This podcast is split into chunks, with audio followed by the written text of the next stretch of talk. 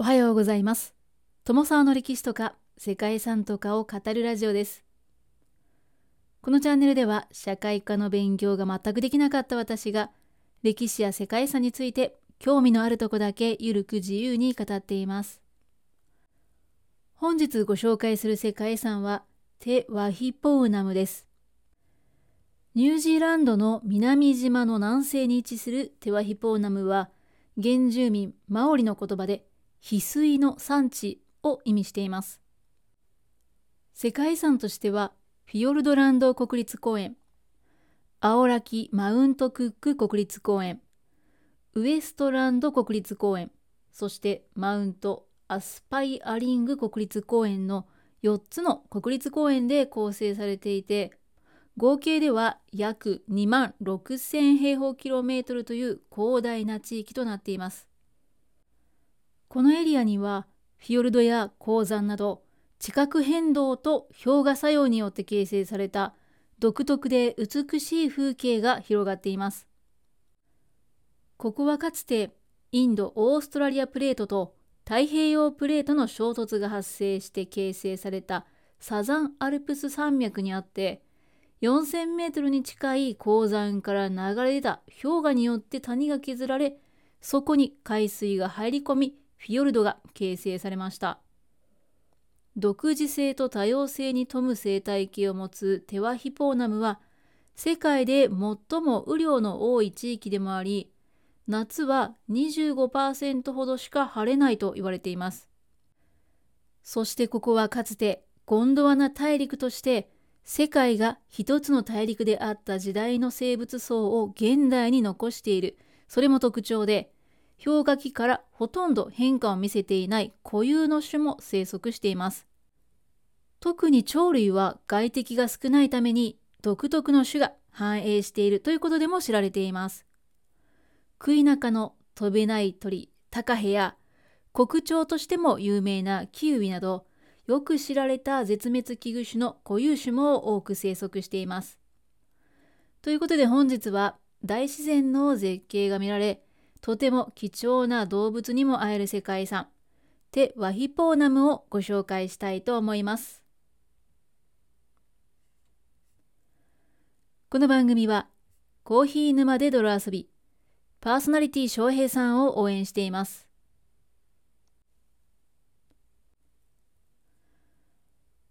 かつて先住民のマオリが白く長い雲がたなびくと形容したニュージーランドは南北2つの島と周辺の島々から形成されています。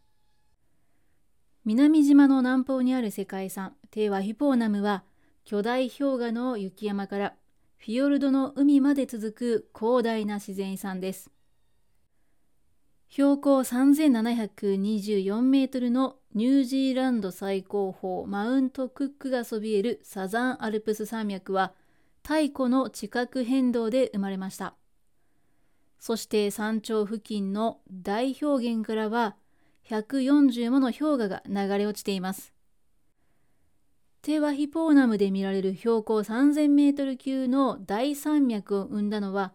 2000万年前から続く地殻変動でした。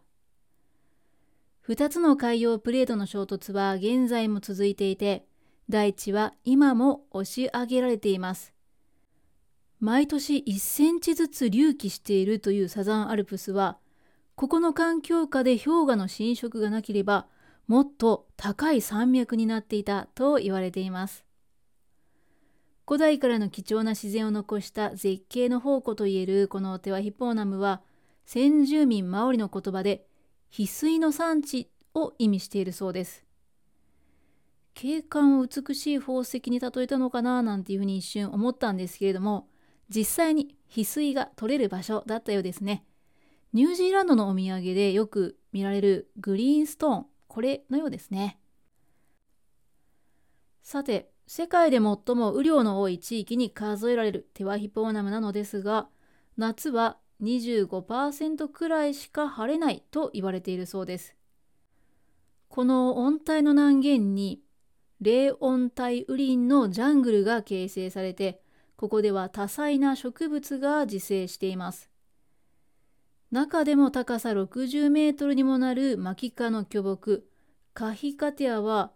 この木一本にシダやランなど101種類以上の植物が共生して、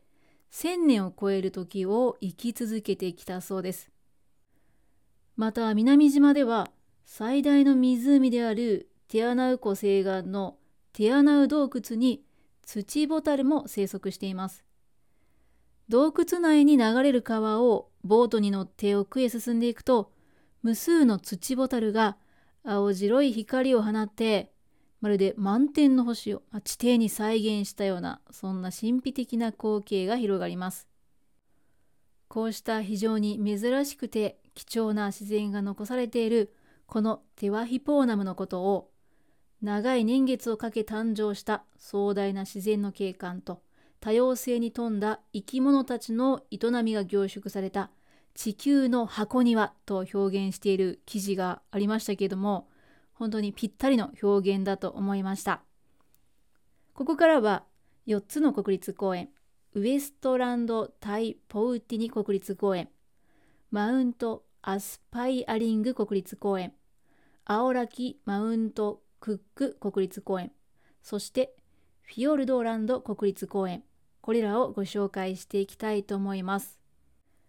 まずはウエストランドタイポウティニ国立公園ですがこれはニュージーランド南島の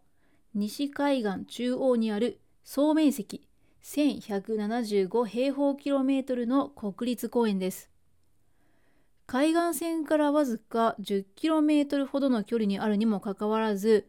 氷河を抱き雪をいただく山。原生林。氷河。茂みの野原。湖や川。湿地。そして砂浜など。昔からの景観をそのまま今に伝えています。ウエストランド・タイ・ポウティニ国立公園にはハイキングや氷河ウォークが楽しめる氷河が2つもあるそうですね。巨大な氷河が何百万年もの時間をかけて後退したり拡大を繰り返して作られてきました。氷河の両脇は岩盤を削り取られて垂直に切り立つ圧巻の風景でうっそうと生い茂るジャングルの合間から見えるその氷河は現実離れしたこの場所ならではの景色です。フランツ・ジョセフ氷河は山を登ろうとした男性が山から転落してその恋人の涙が凍ってできたなんていうマオリの悲しい伝説が残る氷河です。氷河の名前の由来自体はここを探査したオーストラリアの地理学者ユリウス・フォン・ハーストが自国の皇帝フランツ・ヨーゼフの名前を付けたものだそうですね。山の山頂にある3つの氷河が流れ込んだ約 12km の氷河でこの氷河は今から約7000年も前にできたと言われています。ここではヘリコプターで氷河中央部まで行きさらに上部を目指すヘリハイク氷河ウォークが楽しめるそうです。遊覧飛行と合わせて楽しむことができる点。そして氷河にできた谷間や洞窟などを歩いて回る冒険気分を満喫できるという点がおすすめなのだそうです。そして全長約 13km の氷河、フォックス氷河も同じく人気となっています。この氷河の名前はニュージーランドの首相を務めたウィリアム・フォックス教から付けられたものだそうです。フランツ・ジョセフ氷河と比べるとやや規模は小さい氷河になりますが、ブルーに輝く神秘的な氷の世界を堪能できます。そしてここでもヘリコプターでの遊覧飛行であったり、ヘリハイクといったアクティビティがあって、空から見る氷河と周囲の山々の景観を堪能することができます。2つ目に紹介するマウント・アスパイアリング国立公園は総面積3555平方キロメートルの国立公園です。この公園はサザンアルプスの分水嶺の両側に広がっています。いくつもの山や氷河、渓谷、川や湖が見せるのは雪解け後のエメラルドグリーンに染まるプールや山の向こうに沈む夕日と相まった美しい景観です。この山の一帯に最初に訪れたのはマオリ族で山を越えて翡翠の取れる西海岸を往来してきたそうです。この国立公園では青い海から原生の森、そして氷河の展望と変化に富んだ景色を満喫できます。標高の低い場所にはブナ林が広がって固有種のローランド・ボンウッドが自生しています。渓谷沿いの苔むした樹林帯を抜けて森林限界を越えると急斜面にへばりつくような氷河が目の前に広がります。氷河期や大規模な地殻変動が繰り返されたことによって岩の層が地上にむき出したようになった地形は荒々しいその造形美からニュージーランドのマッターホルンと呼ばれているそうです。公園内には様々なレベルのトレッキングコースがあって2時間程度のものからやはりヘリコプターを利用して氷河の上を歩いたり夏には峠を越えて谷から谷へと歩くコースなど季節によっても移り変わる自然を体感することができる場所です。そして3つ目の青ラキマウントクック国立公園はニュージーランド南島のサザンアルプスの中にある総面積700平方キロメートルを超える国立公園です。青ラキというのはマオリ語で雲を突き抜ける山を意味していてニュージーランド最高峰のマウントクックを含む標高3000メートルを超える19のピークと多くの氷河によって形成されています。1年間のうち約150日が雨という不安定な気象でその勇姿を見られるのは運次第だそうです。マウントクックとそれを取り巻く山々は南半球のアルプスと呼ばれていて特に青空や夕暮れの山頂の万年雪は言葉を失うほどの絶景と言われています。公園内のほとんどが森林限界より高いので森林は存在しませんが山の裾の方には300種を超える植物が自生していて固有種のマウンテンバターカップやデイジー移入種のルピナスなども見ることができます。鳥類では標高の高い森林地帯に生息するいたずら好きのオウム、ケアや絶滅の危機にあるニュージーランドファルコンなど約40種類が生息しています。マウントクックは日本の富士山より少し低い程度の山なんですけれども総面積のうち約40%が氷河と万年雪に覆われているので登山経験者でなければ登れない山でもあるそうです。かつてエベレスト登頂を初めて成し遂げたエドモンド・ヒラリーが練習場で使っていたほどの山で世界中の多くの登山家たちの聖地ともなっています。とはいえ初心者が気楽に歩ける登山道なども数多くあるそうで自分に合った楽しみ方ができる国立公園です。そして最後にご紹介するフィヨルドランド国立公園は総面積1万2500平方キロメートルの非常に大きな国立公園です。フィヨルドランドという名前は西海岸に切り込まれた14ものフィヨルド地形にちなんでいます。10万年もの歳月を費やして氷河によって削り取られた U 字型の深い谷に海水が入り込んだ景色と海からそそり立つ丘陵の山々が訪れる人々を魅了します。太古から変わらないこの貴重なエリアは映画「ロード・オブ・ザ・リング」のロケ地としても有名です。年間 7000mm を超える降水量が作り出すと言われる豊かな自然は深い原生林を作り出し一度は絶滅したと言われたタカヘや野生のキュービなど希少種の野鳥も生息しています。フィヨルドランドで最も人気があるスポットがミルフォードサウンドです。イギリスの小説家ラドヤード・キップリングが世界8番目の不思議と書き記したと言われる地形も有名で